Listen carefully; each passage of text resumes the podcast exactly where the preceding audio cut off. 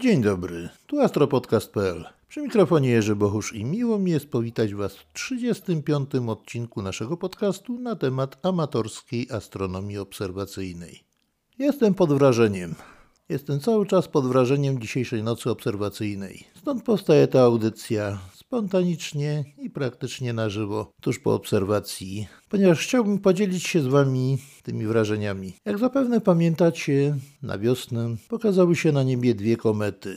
Miały być bardzo jasne, widoczne gołym okiem. Zgodnie z efemerydami ich jasność miała się wahać w granicach +1 magnitudo, a niektórzy astronomowie przewidywali nawet, że ich jasność przekroczy -1 magnitudo, czyli będą naprawdę bardzo, bardzo jasne. Niestety, te komety jedna po drugiej po prostu rozsypały się, fragmentowały na długo jeszcze przed osiągnięciem peryhelium. To było troszeczkę dziwne, bo tak jedna po drugiej dwie komety naraz, żeby się rozsypały, to raczej rzadko się zdarza. Bardziej, że się nie sfragmentowały na jakieś poszczególne 2-3 kawałki ich jądra, ale po prostu definitywnie rozsypały się na, powiedzmy, na pył i proch. Ich jasność początkowo dosyć spora, bo już podchodząca pod 7 magnitudo gwałtownie zmalała, stały się bardzo rozmyte i praktycznie nie były już widowiskowe, bardziej zanikające. Teraz już minęły dawno peryhelium i te fragmenty gdzieś se lecą, powoli rozpraszając się wzdłuż orbity. Było to wielkie rozczarowanie dla obserwatorów komet, ponieważ zawsze każdy chciałby zobaczyć jasną, okazałą, widoczną gołym okiem kometę,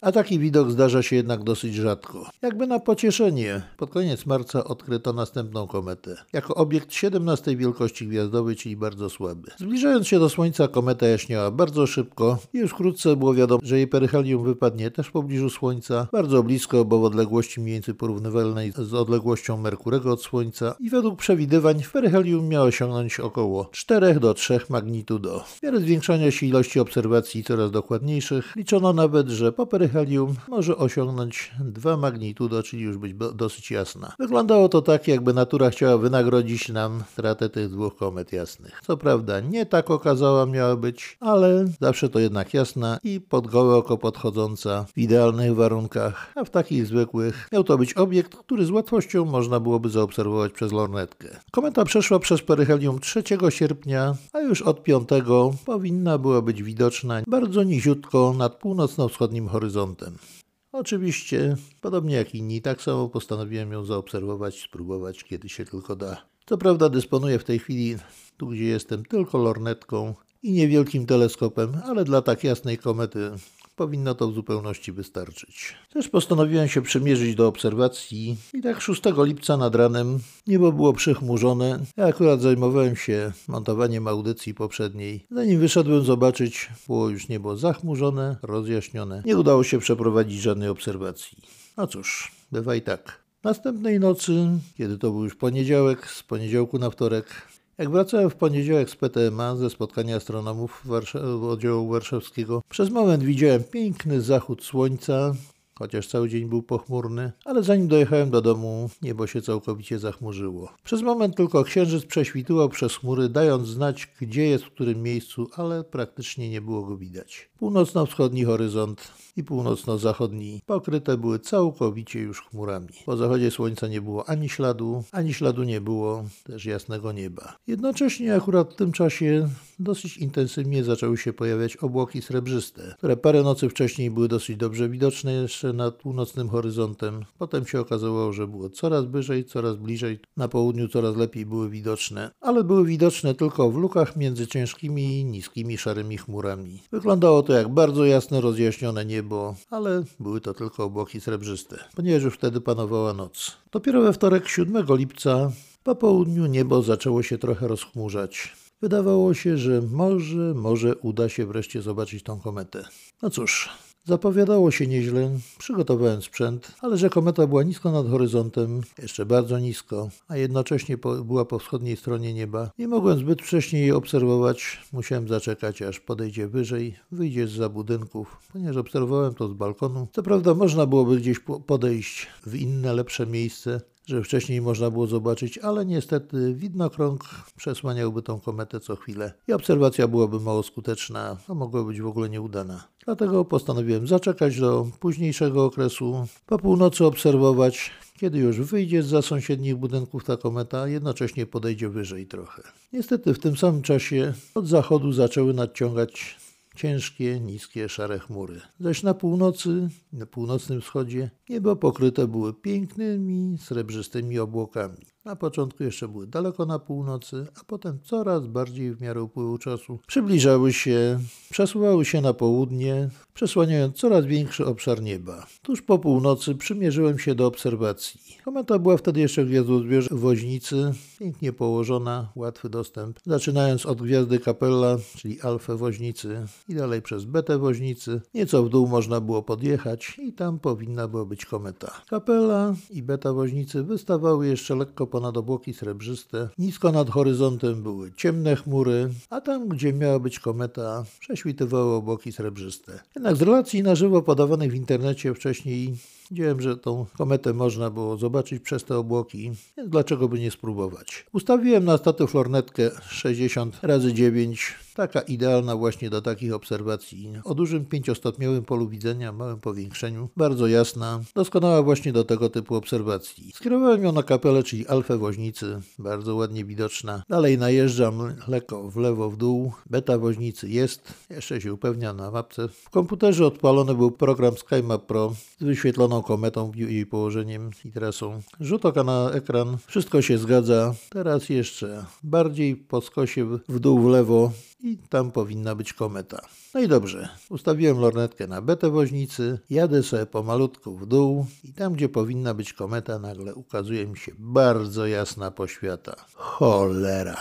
To było za mało powiedziane. Pod niebo poszybowała cała wiązka poezji bosmańskiej, odbiła się od nieba i spadła na głowy tych, którzy ustawili mi tą lampę. Bo ktoś wpadł na doskonały pomysł, że jakieś 15 metrów tuż przy skraju budynku ustawić lampę uliczną. Może to by nie było takie złe, tylko ta lampa ma chociaż niby piękną, ale dziwaczną konstrukcję. Ponieważ jest taki klosz podłużny, przykryty niby takim daszkiem. Z daszka jeszcze wystaje taka kopuła szklana. Świeci to do góry, świeci na boki, a najmniej świeci na dół tam, gdzie powinno. No, jest jak jest. Nie pozostało nic innego, tylko zaczekać jakąś godzinkę, aż ta kometa się odsunie na kilkanaście stopni od tej lampy i spróbować jeszcze raz. Żeby się czekanie nie dłużyło, zrobiłem sobie kawkę obserwacyjną, a nigdzie tak kawa nie smakuje dobrze jak w obserwatorium pod teleskopem. No i zaczekałem. Po godzinie jakiejś wychodzę, patrzę, a tu chmury ciężkie, szare, coraz wyżej są. Naokoło otaczają obszar, gdzie jest alfa Woźnicy i dalej na dół do komety, a obłoki srebrzyste wystrzeliły do góry, już bardzo rozjaśniona ta luka między ciemnymi chmurami i gdzieś tam powinna być ta kometa. No to jeszcze raz powtarzamy procedurę. Capella, czyli alfa Woźnicy, lek po skosie w lewo, w dół, beta Woźnicy jest. No to jedziemy na dół. A tutaj jasna poświata od srebrzystych obłoków. Niewiele widać, praktycznie nic. Dobra, jeszcze raz powtarzamy tą procedurę. Lekko szukam o tym i wreszcie jest. Znalazłem kometę, ale świeciła dosyć słabiutko. Znaczy świeciła jasno, tylko że przesłonięta przez jasny obłok srebrzysty, którego światło zagłuszało światło komety, wyglądała niezbyt okazale. Tym niemniej dało się wyróżnić jej głowę, dosyć jasną, taką gwiazdopodobną i dosyć wąski, długi warkocz. Jak długi? Trudno powiedzieć, bo rozpływał się w tym obłoku. Obserwowałem sobie spokojnie tą kometę, na ile się dało. Nie wyglądała zbyt okazale. Oczywiście o obserwacjach jako takich nie było żadnej mowy, ponieważ nie było w pobliżu widać żadnych gwiazd porównania. A poza tym przez te obłoki srebrzyste prześwitywała, ale ile traciła na jasności, jak to było zabierane światło, tego nie wie nikt. Dlatego odpuściłem sobie obserwacje, które były i tak niewykonalne i tylko podziwiałem tą kometę, ciesząc się z tego, że jest. No, zgodnie z zasadą, gdy się nie ma co się lubi, to się lubi co się ma. Przynajmniej wreszcie ja zobaczyłem tą kometę na własne oczy, a nie tylko na ekranie komputera, a nic nie zastąpi widoku na żywo. Przynajmniej dla mnie. Żeby móc powiedzieć, że widziałem tą kometę, muszę ją zobaczyć albo gołym okiem, co się rzadko zdarza, albo jak zazwyczaj przez teleskop, ale wizualnie. Nie przez kamerę podłączoną do komputera, tylko przez okular. To samo światło, które wychodzi z komety, odbite od zwierciadeł teleskopu, ma wpaść do mojego oka. I wtedy mogę powiedzieć, że kometę widziałem praktycznie na żywo, bez pomocy elektroniki. To prawda, możecie się nie zgodzić ze mną, niektórzy na pewno, ale mnie to sprawia przyjemność. I tak postępuję. Jak się da, oczywiście można sfotografować. Jeżeli będę miał taką możliwość, porobię zdjęcia. Na razie nie miałem żadnej takich możliwości. Dlatego ta noc zakończyła się tylko na podziwieniu komety i wielkie ucieszę chociażby z tego, że wreszcie ją zobaczyłem i ja. Wkrótce potem ciemne chmury nasunęły się na kometę i obserwacja się nim zakończyła. Nie było już nic widać. Po chwili zniknęła także Capella, cały ten obszar nieba pokryły ciemne chmury, a ponad nie wystawały coraz wyżej obłoki srebrzyste. To była naprawdę eksplozja obłoków srebrzystych jak rzadko kiedy. W Warszawie i okolicach widoczne były praktycznie nad głową. Rzadko to się zdarza, ale akurat się tak trafiło. Zazwyczaj wszyscy bardzo lubią obserwować obłoki srebrzyste, bo one są piękne, pięknie wyglądają na niebie, ale w tym momencie dla komeciarzy była to przeszkoda tylko. Dlatego nikt nie był szczęśliwy z powodu tych obłoków, ponieważ przesłaniały kometę. Ale jak mówię, gdy się nie ma, co się lubi. A na koniec, na rozjaśnionym już niebie, obserwowałem przepiękny wschód bogini miłości, czyli Wenus. Po chwili wchodzę do domu, czy komputer świeci, ale nic poza tym. Okazało się, że zasilanie padło. Gdzieś tam świetlówka w łazience przepaliła się, poszedł bezpiecznik w domu i co gorsze bezpiecznik w piwnicy. Kiepsko. Nic nie działa, sieć nie działa, komputer jeszcze działa na baterii, został tylko telefon.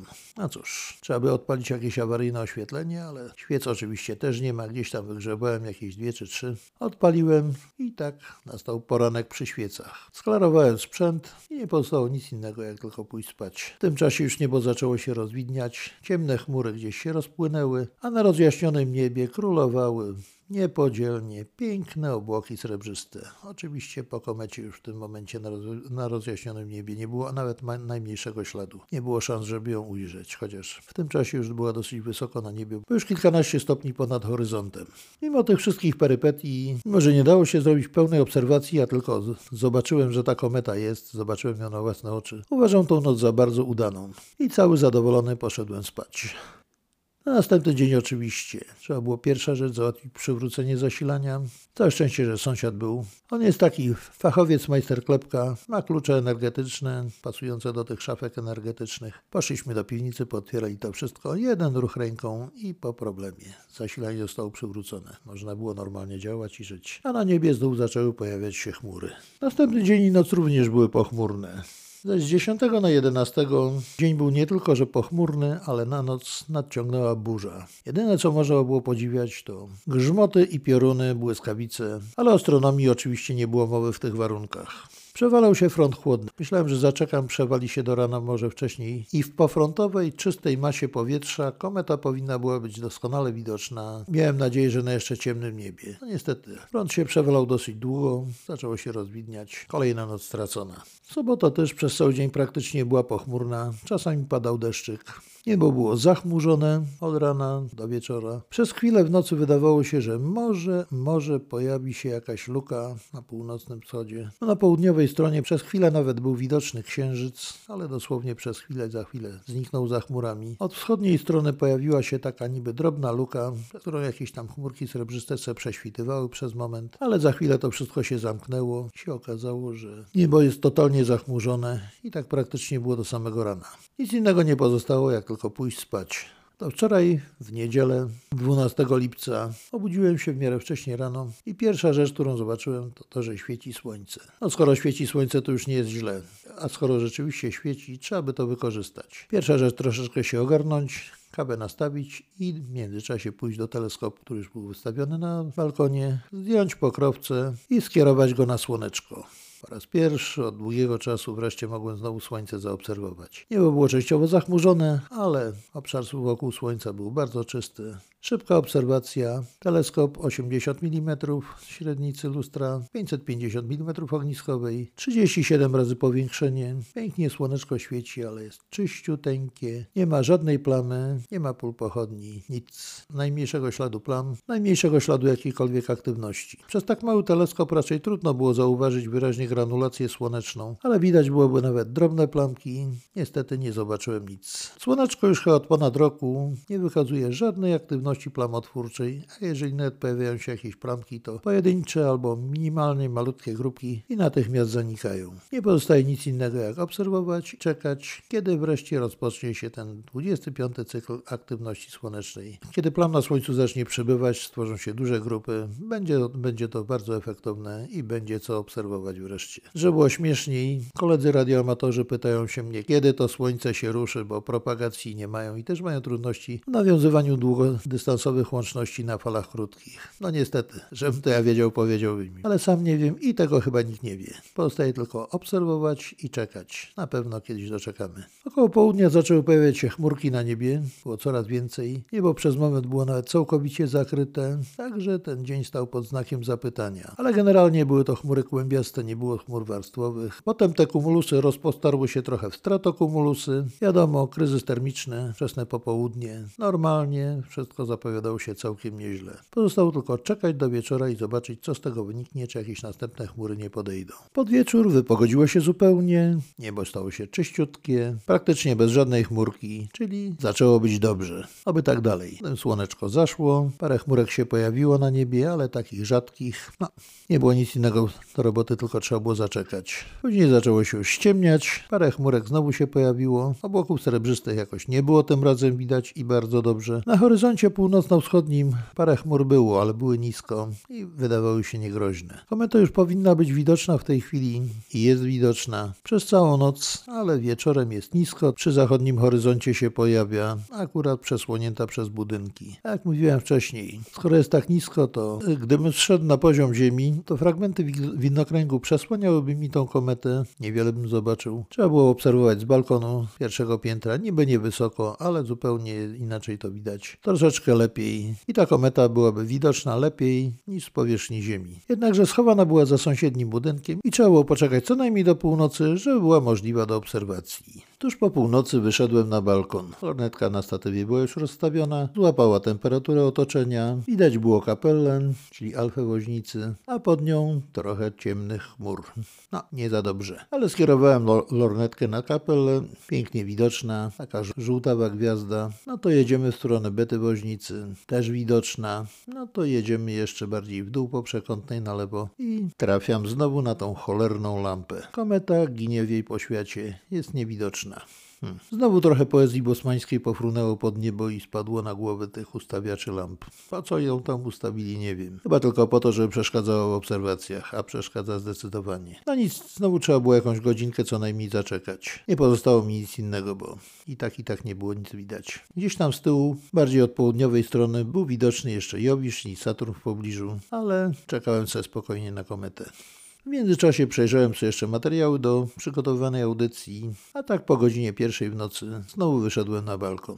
Na południowym wschodzie chmurka, dosyć wysoko, a nad nią pięknie świeci Capella. No cóż, powtarzamy procedurę. Teleskop na Capellę, jest, bardzo ładnie świeci. No to jedziemy w stronę bety woźnicy, też jest, też ładnie świeci. No to teraz w dół po skosie i chwila prawdy, jest. Jest i to taka, że przechodzi moje najśmielsze oczekiwanie. Powiedzieć, że zjawiskowa to za mało. Była przepiękna, bardzo jasna, prawie gwiazdopodobna głowa. Do góry sterczy warkocz, bardzo długi, dosyć wąski. Na zdjęciach, które wcześniej oglądałem w internecie, ta kometa przypominała coś takiego pośredniego między kometą Hale-Boppa, którą osobiście obserwowałem w 1997 roku, a dawną kometą Donatiego. Tak samo podobnie wygięty warkocz pyłowy. Gdzieś tam ledwo, leciutko majaczy warkocz plazmowy. W tym momencie akurat nie był zbyt dobrze widoczny. A tutaj na żywo mam tak samo jasną, bardzo jasną, gwiazdopodobną głowę. Długi, wąziutki warkocz, lekko rozchodzący się przy końcu. Warkocz plazmowy praktycznie niewidoczny, ale sama kometa rzeczywiście wygląda bardzo zjawiskowo. Przepiękna. Stoję, uśmiecham się i cieszę się jak dzieciak patrząc na nią. Po prostu podziwiam. Tak jak zawsze to robię, kiedy zaczynam obserwować nową kometę. Najpierw się nią trzeba nacieszyć, a potem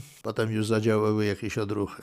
Aha, warkocz sięga gdzieś tyle za tą gwiazdkę. Trzeba jakąś gwiazdę porównania znaleźć. Rozglądam się, jest. Jedna i druga. Porównuję z jedną gwiazdą, porównuję z drugą. Oceniam różnicę jasności, ale cały czas muszę brać pod uwagę, że kometa jest nisko nad horyzontem i trzeba będzie uwzględnić ekstynkcję różnicową. Czyli inne pochłanianie przez atmosferę światła gwiazdy, która jest nieco wyżej nad horyzontem, a inne, większe pochłanianie światła komety, które jest nieco nieco niżej nad horyzontem. W pobliżu zenitu to praktycznie nie ma znaczenia, ale im bliżej horyzontu, tym bardziej trzeba na to zwracać uwagę. Powyżej 20 stopni nad horyzontem praktycznie nie bierze się pod uwagę ekstynkcji, ale jeżeli jest nisko, tak rzędu 10 kilkunastu stopni, trzeba jednak brać to pod uwagę. I potem przy opracowaniu obserwacji policzyć to odpowiednio i wyznaczyć właściwą jasność. No cóż, mamy już oszacowaną długość warkocza, mamy wstępnie oszacowaną jasność. Kometa jest gwiazdopodobna, bardzo mała głowa, tak szacuję ją na jakieś 1,5 minuty kątowej. Zagęszczenie, czyli DC, wychodzi jakieś rzędu 8, nie chce być inaczej,